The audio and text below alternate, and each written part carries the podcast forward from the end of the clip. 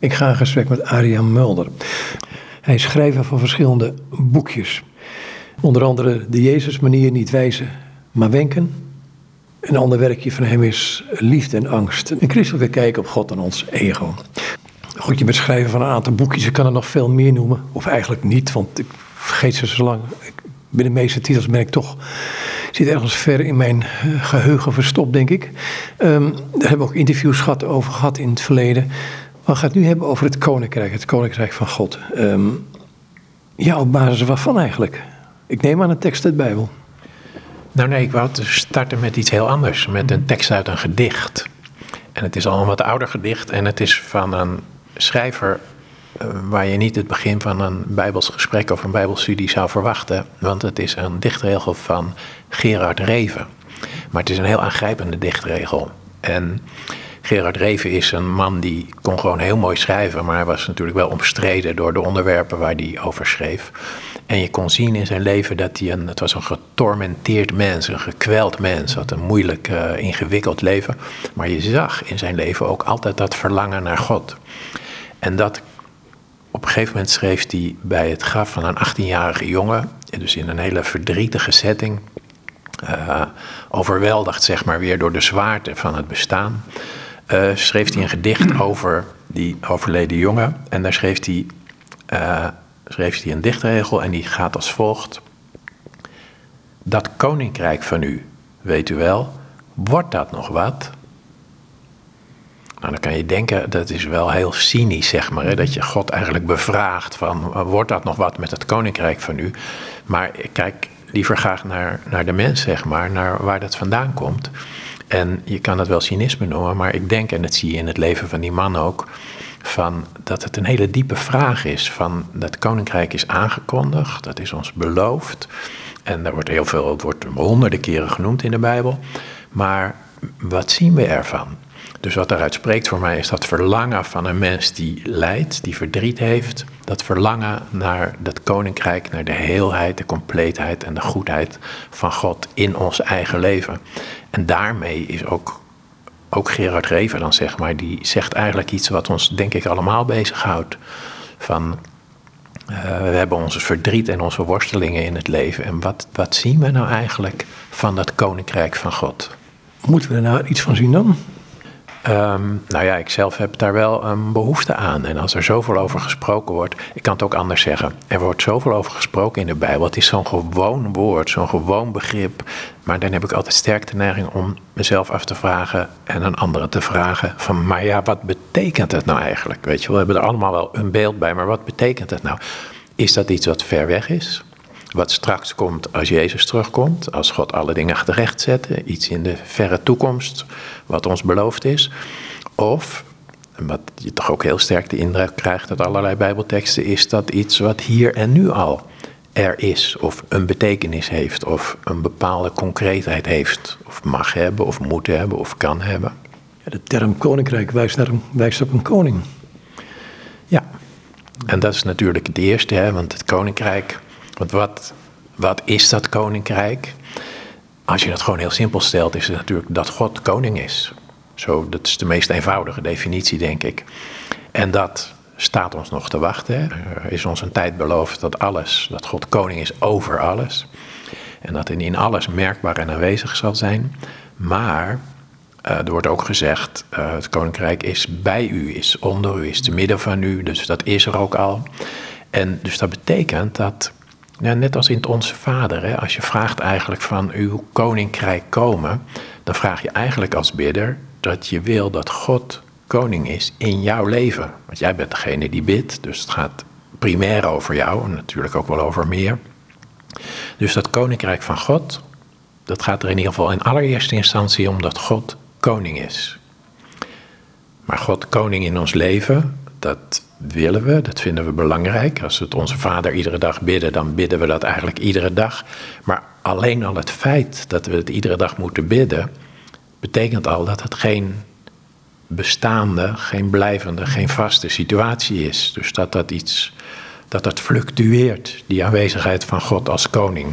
Dat het niet voor eens en vooral, weet je, we kunnen dat wel aannemen en beleiden en zeggen, ja, God is mijn koning, maar in hoe we leven is dat blijkbaar niet standaard automatisch altijd het geval. Anders laat Jezus ons dat niet iedere dag bidden. Moeten we het elke dag bidden dan? Nou, uh, dat, dat is wel een beetje het idee, denk ik, van dat onze vader, dat hij zegt dat we zo bidden. Ik denk niet dat je dat letterlijk zo hoeft te bidden, maar dat kan. En het is ook mooi, denk ik. Maar in ieder geval die manier van bidden, met dat soort elementen waar het om gaat. Hè, dat God koning is in je leven, dat je zijn naam wil heiligen, enzovoort. Maar heeft dat, waar heeft het dan te maken, dat, dat koningschap van hem in mijn leven? Laat ik daar eerst maar eens mee beginnen. Ehm, is dat een relationeel gebeuren? Is dat iets van, ehm, ik geloof een aantal regels, dat is genoeg? Het zijn koningsrijksregels, om het zo te zeggen. Um, maar die kant. Nou, er is in ieder geval een neiging, denk ik, die we sterk hebben. En als we er straks een stukje uit de bergreden bij pakken bij dit gesprek, dan, dan komen we daar ook op. Dat we die neiging hebben, hè? dat we de neiging hebben om regels te definiëren. En dan denk dan hebben we het gevoel dat het oké is. Uh, ik heb jaren geleden een boekje geschreven over de bergreden en dat heette De Bergreden. En dan als ondertitel niet de wet van buiten, maar de wil van binnen. En dat zegt voor mij heel veel. Dat heeft voor mij erg te maken met de bergreden, überhaupt met het onderwijs van Jezus. We hebben dus wel de neiging, we willen graag dingen duidelijk hebben. Dus we hebben de neiging om wetten en regels te formuleren. Maar Jezus die leert ons toch vooral dat het gaat om hoe we willen leven. Dat we willen liefhebben, dat we het goede willen doen, zeg maar. Dus dat we zelf keuzes maken. Je zegt uh, keuzes willen maken, begrijp ik nog wel, uh, als een manier van willen leven. Uh, maar die relatie, onderhoud je die nu? Of is het iets wat, wat je maar hoopt dat je een keer in de toekomst gaat onderhouden? Want daar zit voor mij een beetje een wrik, een, iets wat wrikt. Oké, nou, ik vind het heel prima om dat naast elkaar te laten staan. Ik weet, ik, denk, ik weet, ik geloof dat er een tijd komt dat alles oké is. Dat God alles recht zet. Maar ik weet ook dat ik nu op aarde leef. En dat alles wat Jezus in de Bijbel tegen zijn leerlingen zegt, dat het gaat over hoe ik nu leef dat ik nu lief heb, zeg maar. Dat is het enige gebod wat we hebben, eigenlijk. God en de naaste. Dus dat is en die relatie met God, die we nooit ten volle kunnen definiëren of ervaren. En de relatie met de medemens, waar ook altijd de gebrekkigheid van het aardse leven in blijft zitten. Maar het gaat altijd over hier en nu. Er is zo'n populair beeld van ehm, dat je kan vragen, Jezus kan vragen om de koning van je hart te worden. En ik heb vroeger wel geleerd en gedacht dat dat een soort eenmalig iets is. Hè? Dus je, dat je vraagt Jezus om koning te worden van, de van je hart. En dat is het dan. Hè? Dus dan is hij de baas in je leven en dan is het allemaal oké. Maar ik merkte eigenlijk al gauw dat, dat dat niet mijn echte situatie is. In de mensenhart is het niet zo dat God altijd de baas is. Ik heb meer dat, dat, meer dat die beeld daarbij tegenwoordig van het koning van de berg. Ken je dat? Dat is een, een spelletje wat wij vroeger als kinderen deden. Uh, we hadden niet zoveel speelgoed en dingen en spullen. Dus we speelden heel eenvoudige spelletjes. Staat je in een bergje of een heuveltje of een berg zand. En degene die daar bovenop stond, die was de baas, die was de koning. Maar als jij er bovenop stond, was er altijd wel weer iemand die jou eraf duwde of eraf trok. En dan stond er weer iemand anders bovenop. Nou, dat, dus, en degene die bovenop stond, was koning van de berg. Ik denk dat het eerlijk is om te zeggen dat het koningschap van God in ons leven, dat het meer daarop lijkt. Dat soms is God de baas in ons leven en soms is ons ego de baas. Onze eigen liefde, onze zelfhandhaving. En ja, dat is eigenlijk zeg maar een, een strijd die voortdurend aan de gang is. Wat betekent overgave dan in deze? Nou, ik denk, daar heb je ook en dat eenmalige en dat continue. Er kan een moment zijn in je leven dat je zegt, hè, zo is het bij mij gebeurd, hè, want ik heb een, uh, een wild leven gehad. En op een gegeven moment zei ik, nee, ik wil bij God horen, ik wil Jezus accepteren in mijn leven. Dat was een moment van overgave. Maar daarna komt het dagelijks leven waarin je... De heropvoeding, als het ware. Ja, heropvoeding, dat ook, hè, want je leert steeds meer, maar ook gewoon iedere keer weer de keus. Want in ons hart, daar zit goed en kwaad. En daar zit liefde en eigenliefde. En uh, als ik, er wordt ook voortdurend door de omstandigheden, wordt, wordt onze eigen liefde opgewekt, zeg maar. Uh, in actie geroepen. En, en daar zitten dan iedere keer weer die keuzes van handel ik vanuit mijn eigen liefde of wil ik, probeer ik te handelen uit liefde. Dus dat is ook weer elke keer die keuzes voor mij. Maar wordt het niet op een gegeven moment enorm introspectief en, en een soort navelstaren dit? Ehm, nou, juist helemaal niet, volgens mij. Ik snap dat het wel een beetje zo kan klinken, maar in, in mijn laatste boek, Liefde en Angst, uh, daar heb ik, ben ik begonnen bij de situatie in het paradijs. Dat mensen dus verkeerde keus maken en dat de angst in het leven van de mens komt. Angst om gekwetst te worden, angst om te sterven uiteindelijk. En die angst om gekwetst te worden, die geeft ons impulsen om onszelf te beschermen. En die staat tegenover de liefde. Dat je de ander wil geven wat goed voor hem is. Want je wil eigenlijk die ander onder controle houden. En er is zo'n, ja, navelstaren is natuurlijk een beetje gekleurd woord. Maar ik vind het wel heel verstandig om ook een beetje naar binnen te kijken. Van wat voor impulsen zijn er in mij. En welke wil ik volgen en, en welke niet. Weet je, voor mij is dat iets wat ik de laatste jaren steeds meer geleerd heb. God dienen met je verstand. Die snapte ik nooit. Ik dacht dat dat over studeren ging of zo, dat soort dingen. Maar nu, hè, je gebruikt het woord navelstaren, maar nu denk ik, probeer ik na te denken over in gegeven situaties wat mijn impuls is en of ik wel van daaruit wil handelen. Gewoon heel simpel, als, als iemand lelijk tegen me doet, voel ik de neiging om dat terug te doen of om, weet je wel, dat soort dingen. En dan kan ik nadenken, maar wil ik dat wel? Of ik kan het, het verdriet of de moeite van de ander zien of begrijpen. En daardoor denken van, maar daar ga ik niet nog eens overheen met mijn boosheid. Of zeker niet als het onmacht is, hè, als mensen iets gewoon niet zo goed kunnen. En daar zit dan dus een keus. En daar zie ik dan dat ik God mag dienen met mijn verstand. Dat ik me niet laat leiden door mijn impulsen, door mijn zelfhandhaving, door mijn ego. Maar dat ik ervoor kan kiezen om te doen wat goed is één dwars staat in, omdat ik weet dat jij er ook wel eens komt in een klooster. Ehm, als ik een kloosterling spreek, die zeggen vaak, ja, dit zijn momenten. Wat je hier ook bij nodig hebt, is gewoon de stilte en de tijd om alleen te zijn, alleen met God te zijn. Daar hebben veel mensen dat gedurende de dag in deze tijd niet. We zijn druk, druk, druk. Uh, uh, laat me af. af uh, laat het midden over druk is met de goede dingen, maar goed, stel dat. Um, is dat een belangrijke? Gewoon het feit dat je stil kunt zijn met God en, en um, ja, bijvoorbeeld zijn aanwezigheid waarop je in laat zinken. Ik denk dat het zeker iets dat is dat belangrijk is, belangrijk kan zijn, iets dat kan helpen, helpen. Maar je zegt het ook al, eigenlijk is stilte in ons leven uh, ook een soort van luxe bijna, een weelde, iets wat niet automatisch uh, overal altijd is. Ik kom zelf inderdaad, twee keer per jaar ga ik naar een klooster met een groep mensen, doen we bijbelstudie en we volgen de getijden, de gebeden en dus zink je in in die stilte. En dat, zijn, ja, dat, is, dat is geweldig, dat is prachtig. En ik heb het in mijn dagelijks leven. Ik heb van mijn moeder geleerd. Ik, ben nu zelf wat ouder aan het worden. En ik doe dat nu ook. Iets wat ik van mijn moeder heb geleerd is: dan wordt het s'avonds donker. En dan zit ik in mijn stoel voor het raam. En dan sta ik niet op om het licht aan te doen, maar dan blijf ik rustig zitten en dan ga ik schemeren, zoals ze dat noemde. En dan wordt alles stil, alles wordt rustig en ik laat mijn gedachten gewoon een beetje rustig gaan.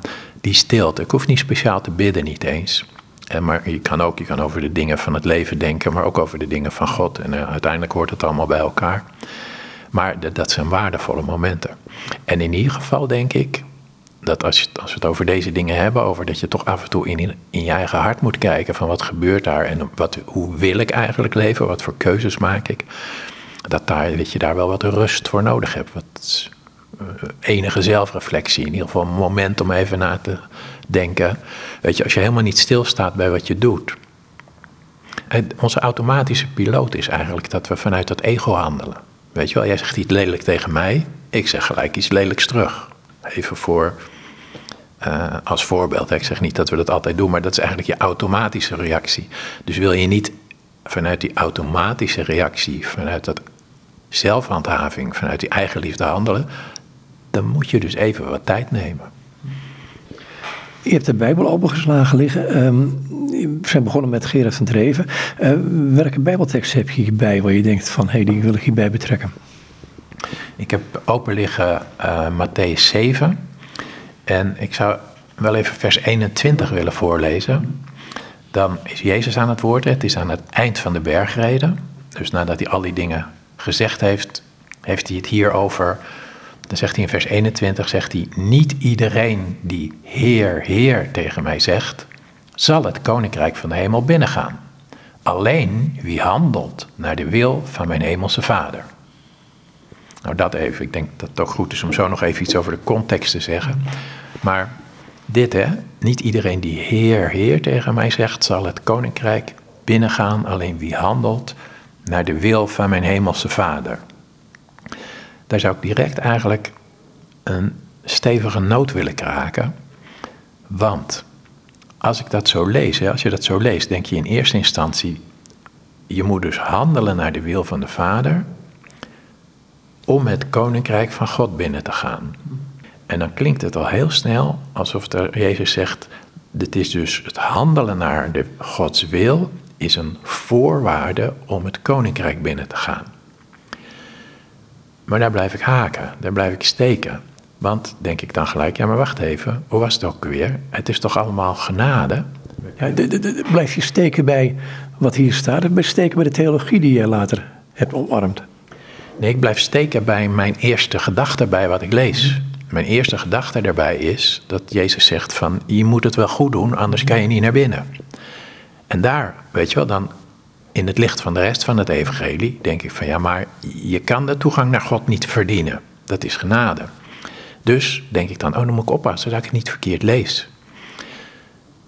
Weet je, het is een beetje zoals uh, als je kinderen hebt gehad, of je bent misschien zelf vroeger wel eens kind geweest, dat zou zomaar kunnen. Dan ken je misschien die uitdrukking wel van als je je bordje leeg eet, dan krijg je een toetje. Weet je wel, dat. Het als dan. Het ene is wordt een voorwaarde voor het andere. Maar ik denk dus niet dat dat hier staat, dat Jezus dat hier zegt.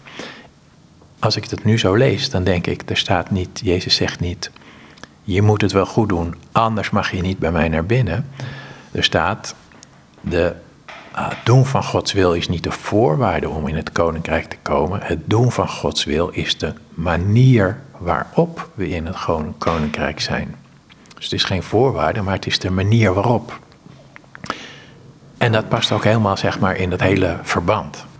Want als je dit ziet, die hele bergreden, die prachtige, dit is de afsluiting van die prachtige toespraak van Jezus. En aan het eind gaat hij het erover hebben van wat doe je nou eigenlijk met al die woorden die ik spreek? Wat doe je ermee? En daar gaat eigenlijk dit hele gedeelte over van wat doe je? Niet wat vind je, wat geloof je, wat zijn je meningen, maar wat doe je? En dan zie je bijvoorbeeld dit gedeelte begint met, ik lees nog even een stukje in vers 13. Ga door de nauwe poort naar binnen, want de brede weg, die velen volgen, en de ruime poort, waar velen door naar binnen gaan, leiden naar de ondergang. Nauw is de poort naar het leven, en smal de weg er naartoe, en slechts weinigen weten die te vinden. Het bekend beeld hè, van de brede weg en de smalle weg. En misschien ken je wel die, die platen die er vroeger in heel veel huiskamers hingen. Dan had je een, een, een plaat en dan zag je aan de linkerkant zag je een brede weg. En die ging langs cafés en theaters en allemaal dat soort vermaaksdingen. En rechts zag je een smalle weg, die ging langs de kerk, langs de zondagschool, dat soort dingen. En die ging naar de hemel. Maar Jezus heeft het hier natuurlijk niet over het verschil tussen amusement en christelijke activiteiten. Hij heeft het over iets heel anders. Hij heeft het over Gods woord, zijn woorden en over wat je doet. En ik, ik zeg wel eens dat, dat voorbeeld, je kan, je kan bijvoorbeeld heel liefdeloos in de kerk zitten, dat kan. En je kan heel liefdevol in een kroeg zitten. Weet je wel, dat gaat niet om, het is niet de tegenstelling tussen christelijk, christelijke activiteiten en, en vermaak waar dit om gaat, met die brede en die smalle weg. Weet je, de brede weg, dat was een uitdrukking, een uitdrukking van de fariseeën ook, van de schriftgeleerden. Dat was de brede weg, dat was, die bestond uit het volgen van alle geboden en verboden en alle regels die ze uit de wet en de profeten hadden gedestilleerd. Dus de brede weg is een term voor de regels en de voorschriften. Waar we het net ook al even over hadden, van we hebben de neiging om regels te hebben, dan is het duidelijk. Dus die brede weg, dat was de manier eigenlijk waarop je zelf de weg naar God kon plaveien.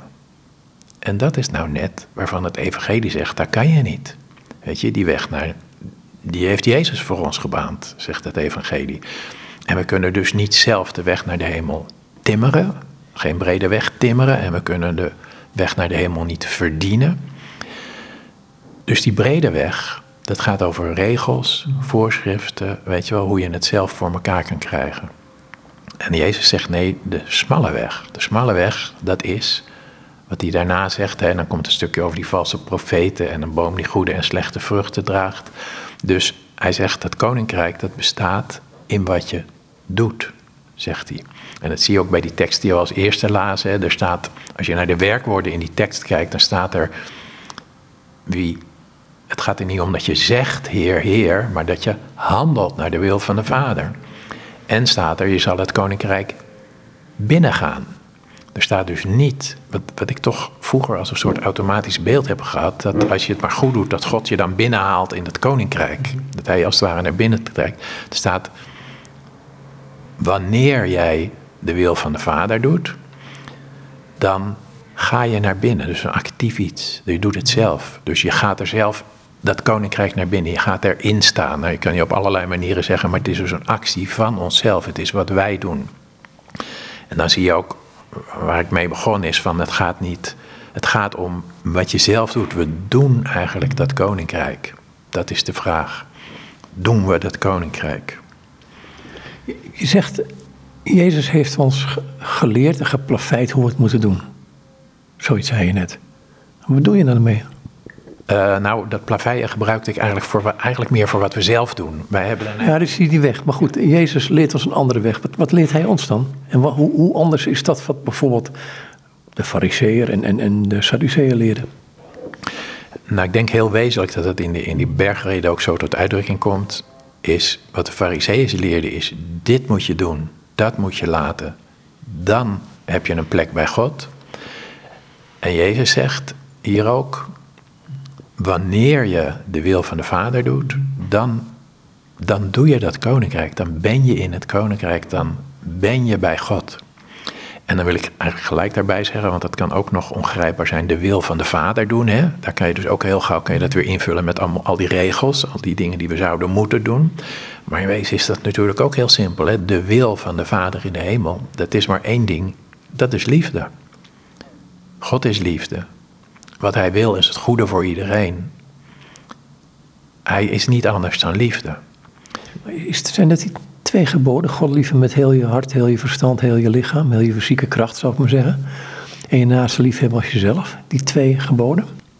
Ja, dat is uiteindelijk toch iedere keer weer de kern. Maar dan ben je toch gewoon bij het Oude Testament?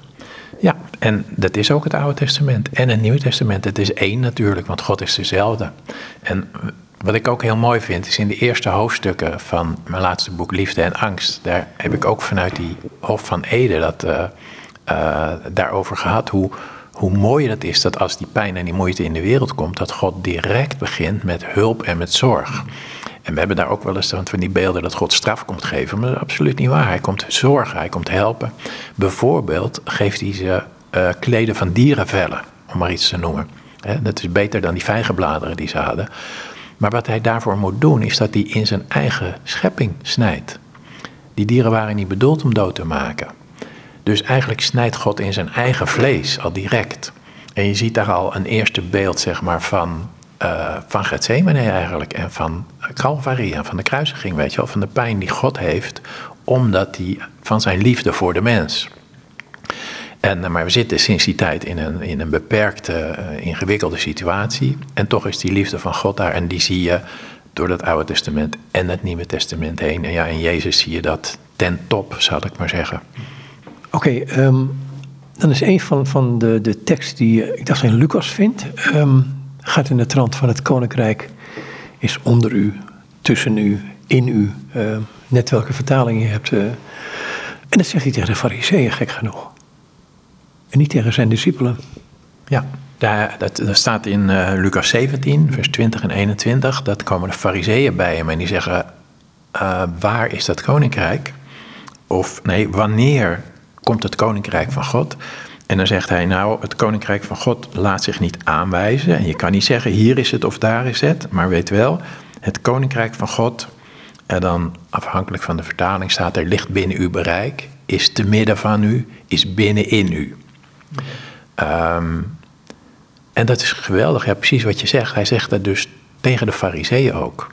Dus dat betekent dat het koninkrijk van God bij de mens is. Binnenin de mens. Fariseeën waren mensen die met God bezig waren, zich op God richten.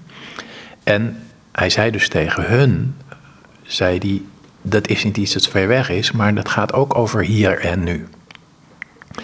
En uh, wat ik er graag naast uh, leg, is dat beeld van, uh, dat staat ook in Matthäus, ietsje verderop in Matthäus, als Jezus met die gelijkenis komt, dat hij zegt, en ik, haal, ik pak het even letterlijk erbij, in Matthäus 13, vers 24, dan zegt Jezus, het is met het koninkrijk van de hemel als met een mens die goed zaad op zijn akker uitzaaide. Dan lees ik even niet verder, maar dat verhaal kennen we denk ik wel. Van er is iemand die zaait, goed zaad, een ander, een vijand, komt onkruid zaaien. Die groeien samen op. En dan zeggen de knechts, zullen we dat kwade er maar uittrekken? Nee, zegt die heer dan, dat kan niet, want die zitten onder de grond met elkaar verstrengeld. Dus als je het kwade eruit trekt, beschadig je ook het goede. Dus de verwijdering van het kwade komt pas bij de oogst. Dat is een beetje waar we het net ook over hadden. Er komt een tijd dat al het kwade wordt weggedaan. Maar ik vind het wel heel bijzonder dat Jezus hier, als hij het over het koninkrijk heeft, het heeft over dat goed en kwaad met elkaar verstrengeld zijn. Op de akker van de aarde, op de akker van ons hart. Dus als Jezus het over het koninkrijk heeft, heeft het niet over een soort volmaakte situatie in ons eigen leven, maar heeft het erover dat in ons hart goed en kwaad met elkaar verstrengeld zijn. En dat is de huidige situatie van het koninkrijk. En daar ben je weer bij waar we het net over hadden, is dat die goed en kwaad er zijn en dat wij moeten kiezen. Dus ook tegen de fariseeën zegt hij, die strijd tussen goed en kwaad en de koninkrijk, de mogelijkheid dat God koning is, die ligt in je eigen hart, in je eigen leven, in je eigen bestaan. En het gaat dus uiteindelijk om wat jij doet, hè, want dan gaat het eind van die bergreden over van wat doe je er nou mee? Je kan wel roepen, Heer, Heer. Je kan wel zeggen van Jezus zegt dit en God zegt dat en het moet zus en het moet zo. Maar dat is niet waar het om gaat, zegt Jezus. Het gaat erom wat je doet. En in wat je doet wordt het koninkrijk dus zichtbaar. Dat vind ik op zich vind ik dat al een geweldig iets. Want weet je nog, we begonnen met die verzuchting van Gerard Reven dat hij zo verdrietig is en dat hij zegt: Wordt dat nou nog wat met het koninkrijk? En als ik dit dan lees, dan lees ik dat het koninkrijk, dat is niet ver weg. Maar iedere keer als wij kiezen voor de liefde, iedere keer als wij zo'n keus maken, dan is dat koninkrijk daar. Dus dat koninkrijk is miljoenen, miljarden keren aanwezig en dat is dus zichtbaar. Het zal altijd niet evenzeer zichtbaar zijn, want ik weet niet waar jouw keuzes waar jij je door laat leiden. Maar we kunnen wel zien dat, dat als mensen goed proberen te doen, weet je wel, als ze niet elkaar de grond in stampen en niet elkaar verketteren enzovoort, uh, dan is het dus als wij kiezen om lief te hebben, als we kiezen om het goede voor de ander te willen, dan is dat koninkrijk daar, dan is God koning op dat moment. En dan, als je met die ogen kijkt, dan is het koninkrijk dus ineens heel erg zichtbaar. Op heel veel plaatsen. En heel veel momenten. Wat voor rol speelt Jezus hierin? Nou, ten eerste al dat hij deze dingen zo geweldig duidelijk verwoordt. Dus dat hij ons die boodschap van God, die in het Oude Testament toch wel iets implicieter was, dat hij die helemaal expliciteert. Dat hij, zoals in die bergreden, dat hij al die dingen zegt. Van als je daar, daar kan je ook al eindeloos over nadenken en proberen dat te leven. Dus ten eerste maakt hij het heel erg duidelijk, net zoals hier. En ten tweede doet hij het helemaal voor in zijn leven. Want weet je, uiteindelijk, hè, ik doe even, maak even een, een zijstap die voor mij heel erg belangrijk is, is dat ons ego die wil geen slachtoffer zijn. We hebben liever anderen onder controle dan dat wij zelf een voorwerp zijn van de macht van een ander. Maar de liefde, en dat zie je in Jezus ook, en dat zie je ook in wat God doet, maar dat zie je bij Jezus. Jezus is liever zelf slachtoffer dan dat hij een ander tot slachtoffer maakt.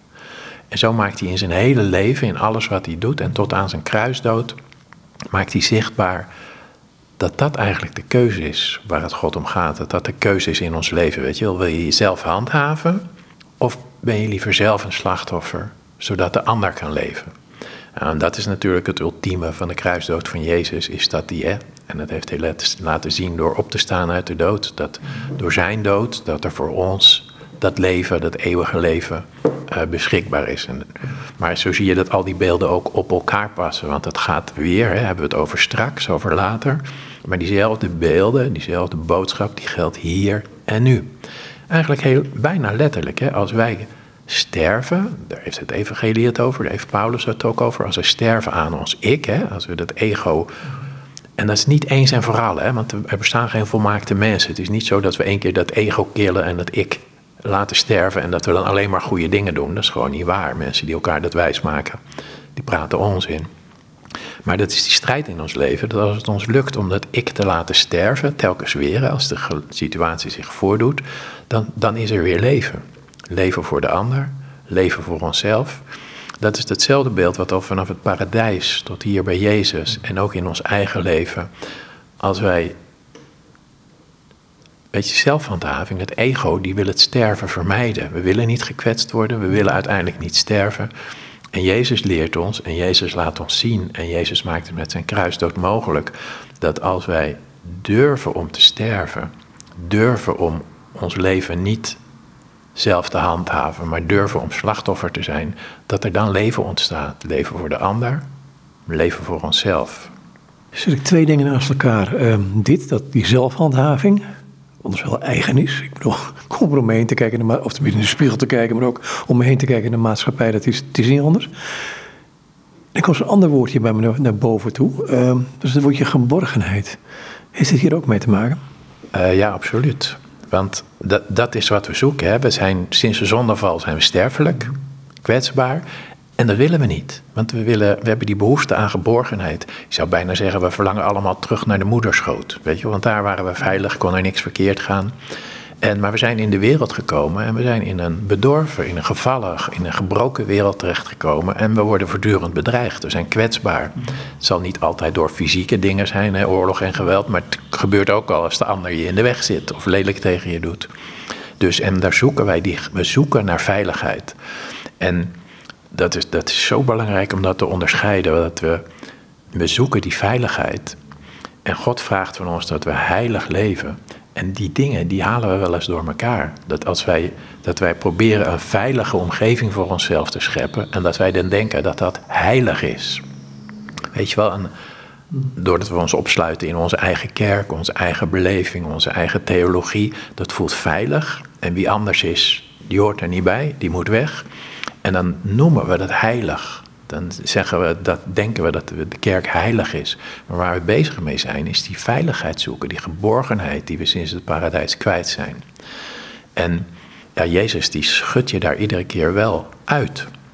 Want dat doet hij ook in die dingen die we hier lezen. Want dat, dat, die brede weg, dat is dus het zoeken naar die geborgenheid. Hè? Die fariseeën die die voelden zich veilig bij al die regels en bij al die wetten. En wij ook. We voelen ons veilig als we regels en duidelijkheid hebben. Oké, nou weten we hoe het zit. En Jezus die schudt je eruit. Die zegt, maar dat is de makkelijke manier. En de moeilijke manier is dat je iedere keer die nauwe weg vindt tussen zelfhandhaving en liefde. Tussen eigen liefde en liefde. Dan leven we in een maatschappij tegenwoordig waar um, oplossingen wel heel erg belangrijk zijn. Um, er is een, een Koreaans filosoof, die noemt dit de um, palliatieve gezelschap in het Duits. Oftewel, voor elk pijntje, kwaaltje moet meteen een oplossing zijn. Merk je dit nou ook op dit gebied? Dat, je, dat, je, dat er ook vaak, uh, je, spreekt nog eens in gemeentes, dat mensen toch een, een snelle oplossing willen? Ja, absoluut. Um, maar eh, dat is ook heel erg menselijk natuurlijk. Een snelle oplossing, ja, eigenlijk een pilletje voor alles. Hè? Maar het is natuurlijk best wel een dat is een diepe menselijke drang. Dus het is wel verstandig om bij onszelf te kijken of we dat in ons geloof en in onze geloofsbeleving ook niet doen.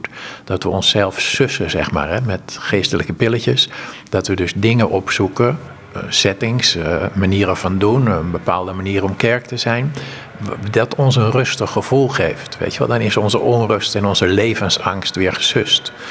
En dan dan het lastig is dat we dus een hele Bijbel en een hele eeuwen met christelijk jargon en theologisch jargon tot onze beschikking hebben.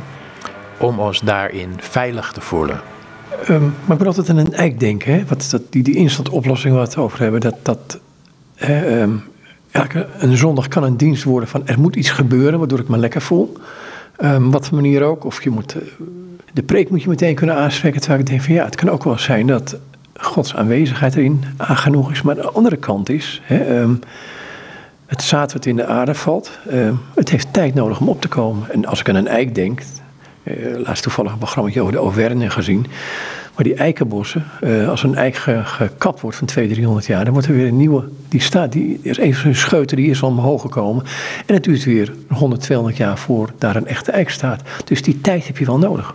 Mooi hè, dat ook in je geestelijk leven, dat je niet, uh, niet alleen van die instantoplossingen moet hebben. Jammer hè. Nou ja, precies. Maar, maar daar, het is altijd weer die, die. Want we verlangen wel naar die instantoplossing. Ik heb verdriet. Ik, ik, heb zelf een moeilijke tijd achter de rug. En dan denk je vaak in zo'n. Als het heel zwaar is, denk je van. Nou, God, kunt u het niet even vandaag alvast even oplossen? En, maar je moet er doorheen. Kan niet anders. Hè? Verdriet, daar moet je doorheen. Er is geen, uh, geen oplossing voor. En het is wel mooi. Dat de beeld van die eik is ook prachtig. Hè? Want, uh, er moet wel voedingsstoffen bij, hè? Dus dat, weet je wel, dus dat je geregeld naar de kerk gaat, bid, leest, weet ik veel, allemaal dat soort dingen. Dus het moet wel gevoed worden, of, of met uh, mensen om je heen. Dus er moeten voedingsstoffen, er moet water en er moeten allemaal. Uh, en, en dan groeit dat in de tijd.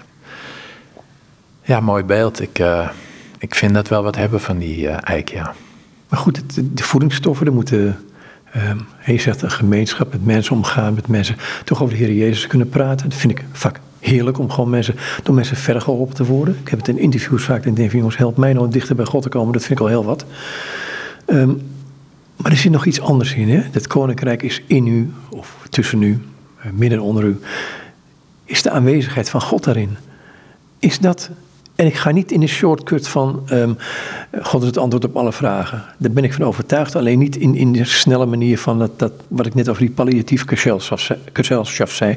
Maar meer in, is die aanwezigheid van God daarin steeds niet nadrukkelijker, maar wel zo aanwezig dat je daarin kunt rusten? Um, mij helpt, uh, mij heeft heel erg het besef geholpen dat zich steeds verder heeft ontwikkeld voor mij, is dat God altijd overal is. En ik ben zelf ook wel een beetje in een traditie, uh, kerkelijke traditie geweest, waarin God als het ware iedere keer opgeroepen en erbij gehaald moest worden. Maar net als met die eik, weet je, die staat in de grond en die staat met zijn takken in de lucht en die staat onder de zonneschijn. En God laat het regenen en de zon schijnen over de goede en de kwade. En dus God, dat beseft dat God altijd overal is. En uh, omdat wij toch de neiging hebben om, om te compartimenteren, om mensen en dingen in hokjes te stoppen, heb ik ook heel vaak van die beelden van mensen die dus van God los zijn, weet je wel, die ver bij God vandaan zijn. Maar God is niet ver bij die mensen vandaan. Dus God is ook bij iedereen. Dus iedereen is ook bij God. Nou, dat, weet je, die echt die complete aanwezigheid van God. Dus ook, ik noem maar wat, als je naar de kerk gaat, dat je niet hoeft te vragen: God, wilt u er vandaag ook zijn? Ik snap wel dat we dat bidden, want we hebben behoefte aan die bevestiging, zeg maar. Maar God is er, net zoals die eik altijd, uh, uh, altijd zon en, en lucht en al, al die dingen heeft. Het laatste wat je zei is, oké, die, die, die aanwezigheid. Ik, ik vind het steeds wezenlijker worden in de zin dat je op een gegeven moment leert rusten.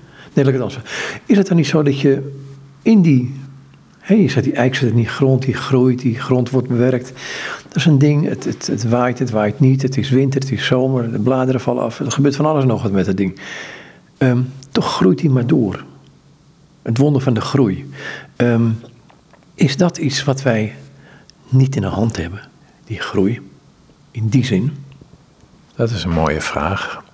Ik denk wel ik ben zelfs heel sterk geneigd aan, uh, maar misschien is dat wel mijn eigen karakter, hè, van dat je ook wel iets moet doen, zou ik maar zeggen. Dus het is moeilijk voor mij om te bedenken dat, dat je dat helemaal los zou laten. Maar um, God is er altijd, uh, dus hij gaat door en hij blijft zon en regen geven. Maar ja, wij zitten toch wel, in ieder geval als ik terugga naar die teksten die we gelezen hebben, dan gaat het toch altijd ook wel weer over ons handelen. We zijn nu eenmaal mensen en we leven. Dus er worden voortdurend keuzes van ons gevraagd. Dus ja, we kunnen als het ware rusten in God en dat groeiproces gewoon aan Hem overlaten. Maar in het dagelijks leven, van dag tot dag, vallen er gewoon allerlei keuzes te maken. En daar, ik vind het mooi wat je zei van die, van die instant oplossingen, zo'n pilletje voor alles. Uh, dat is die brede weg. Hè? Dat is dat je, dat je gewoon zelf de weg plaveit. En daar kunnen we. Ik, had, ik moest net denken, ik, ik weet niet precies wat de associatie is, maar. Uh, dat een poosje geleden, zeg maar kort na kerst, zette een vriend van me op Facebook zette die een berichtje van wat jammer dat de kerst alweer voorbij is.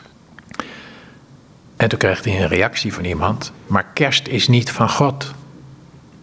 Nou, daar kan je wat van zeggen, hè? want je kan zeggen, het feest van de geboorte van Jezus is uh, destijds op een, uh, een heidensfeest geplakt. En Jezus is waarschijnlijk niet in kerst, in december geboren, maar in september. Daar kan je allemaal iets over vinden. Dus het zou eh, kunnen zijn dat ze een punt heeft, die vrouw. Maar mijn vriend, die is heel verstandig. Zij schreef dus, hij schreef dus eerst, jammer dat de kerst voorbij is. Zij schreef, maar kerst is niet van God. En hij zei, maar het is wel gezellig. En dat was natuurlijk waar het om ging. Hè? Wat hij zei, waar het hem om ging, is dat hij het jammer vond dat die lichtjes en die kerstboom en al die gezelligheid van die tijd, dat dat voorbij was. En zij had dus zeg maar, misschien wel een waarheid, maar ze zag hem niet. Zij sloeg hem als het ware met haar waarheid. Hè. Laten we even zeggen dat het waar is. Dus die waarheid van haar, die deed hem alleen maar pijn. Dan was hij zo verstandig dat hij er niet in meeging. Maar dat beeld, hè, dat zij zei eigenlijk, Heer, Heer, uit die tekst soms. Zij zei eigenlijk, de Bijbel zegt, en Jezus zegt, en God zegt, maar, zegt Jezus, als je het niet doet, dan is dat niks. Dus je kan wel zeggen, Heer, Heer. Je kan wel zeggen, maar in de Bijbel staat. En je kan wel zeggen van uh, God vindt. Maar als je geen liefde doet, dan is het koninkrijk er niet. Daar, vandaar even, daar komt dat voorbeeldje vandaan. Dus zelfs op Facebook, in de kleine dingen, in de kleine dingen van het leven, gaat het erom dat we lief hebben. Dat we de ander zien voor wat hij is. En dat we hem niet platslaan met onze waarheid, met onze oplossingen, met alle dingen die wij zo goed weten. Maar dat we hem ruimte geven. Ik had het pas. Ik zondag preekte ik ergens en er komen eigenlijk altijd mensen naar me toe na afloop om nog te praten over dingen uit die preek. En iemand kwam iets met me delen en die kwam mij dus eigenlijk iets vragen. Daar ben ik met de loop der jaren al voorzichtiger mee geworden, want ik heb de wijsheid niet in pacht. Maar goed, ik ben dan met die thema's bezig, dus we kunnen erover praten. En toen hadden we dat gesprek gehad. En na afloop had ik echt helemaal, en dat deed ik ook, ik bedankte hem voor dat gesprek. Ik bedankte hem. Hij dacht dat hij iets bij mij kwam halen, als het ware. Maar hij deelde zijn iets van zijn leven met mij en ik leerde van hem. Weet je wel, dat. Dus ik mocht hem zien, ik mocht in zijn hart kijken, ik mocht met hem meeleven. Uh, ik had daar ook kunnen zitten en dat deed ik denk ik. Uh, mensen kan langzaam toch wel iets leren. We kunnen een beetje groeien als eikenboom. Uh, zeg maar 10, 20, 30 jaar geleden had ik veel meer iets gehad van ja, ik ben de man die het weet en ik vertel je wel even hoe het zit. Ik zal het wel voor je oplossen. En nou heb ik, heb ik een beetje mogen leren dat dat wederzijds is. Dat iedere keer als ik mijn ogen open doe voor de ander, iedere keer als ik mijn hart open doe voor de ander, dan kan ik iets leren en dan kan ik daardoor gezegend worden, zeg maar. Nou, dat zijn die kleine keuzes. Ik doe dat met zo'n voorbeeldje van een gesprek na de preek en met een opmerking op Facebook. Maar dat is dus het koninkrijk. Als ik daar in dat gesprek had gezeten van. Ik zal jou wel even al mijn oplossingen vertellen en zo moet je het doen en dit is de weg, dit zijn de regels, had ik geprobeerd een brede weg voor hem te timmeren. En nu mocht het koninkrijk, daar gebeurde dus het koninkrijk. In de termen van Jezus, daar gebeurde het koninkrijk. Maar zeg je nog, niet nog iets anders? Is het feit van je zegt van, ik had met antwoorden kunnen komen. Ik ga even naar Job toe. God kwam naar Job toe, ook niet met antwoorden. Job zei wel, ik heb nu met mijn eigen ogen aanschouwd. Uh, even los over het aanschouwen wat het is. Dus die ontmoeting met God, het lijkt, een, het lijkt heel veel vragen weg te, weg te nemen. Tegelijkertijd is het ook niet iets wat je kunt claimen voor jezelf. Zeggen, nou zo is het. Of, of, ook dat is een groeiproces, denk ik. Ja, en het is wel natuurlijk heel bijzonder als we dat überhaupt, als we dat op een moment in ons leven kunnen ervaren, dat we iets van God zien. Maar daar, hoe je dat dan ook verwoordt, hoe je dat onder woorden brengt. Maar dat, eh, ik, ik vind het mooi, want dat, dat, dat zit zo diep in ons. Als iemand jou iets, iets vertelt wat moeilijk is in zijn leven, moet je kijken hoe gauw je de neiging hebt om te vertellen wat hij dan moet doen. Weet je, ik heb heel lang nazorg uh, gedaan. En ik weet dat ik zeker in het begin altijd gelijk iedereen kon vertellen wat ze moesten doen. Maar dat is dat, dat is vaak helemaal niet wat, we nodig, wat die ander nodig heeft. Als ik, weet je mijn, mijn oudste broer heeft net een, uh, een, een, zware hersenbloeding gehad. En dat is verschrikkelijk. En als ik dat dan vertel aan iemand, dan heb je heel grote kans dat ik als reactie krijg: Oh ja, dat heeft een neef van mijn tante ook gehad. En dat was zo erg. En die ging eraan dood. Je, je kent dat wel, hè? die ik ook verhalen. Nou, dat hè, dat, dat, maar dan zie je mij niet. Als ik tegen je zeg dat mijn broer zo ziek is, dan zeg ik tegen je: ik ben verdrietig, ik ben bezorgd, ik ben bang. Weet je wel, uh, omarm mij, hè, bij wijze van spreken. En, maar die, die, dat ik ook is ook weer die zelfhandhaving. Ego, ego, weet je wel. Ik, ik, ik weet ook iets. Ik heb een oplossing voor jou en dat zit zo diep. En ieder moment, en dat vind ik zo mooi, vind ik zo rijk, ieder moment dat het mij lukt om daarvan af te zien, om daar overheen te stappen, over mijn, mijn ik ook verhalen. En mijn ik zal je wel vertellen hoe door, dan gebeurt het koninkrijk. Als ik jou zie, als ik jouw hart zie, als ik mijn hart voor jou openzet, dan gebeurt het koninkrijk. Verwondert dat jou?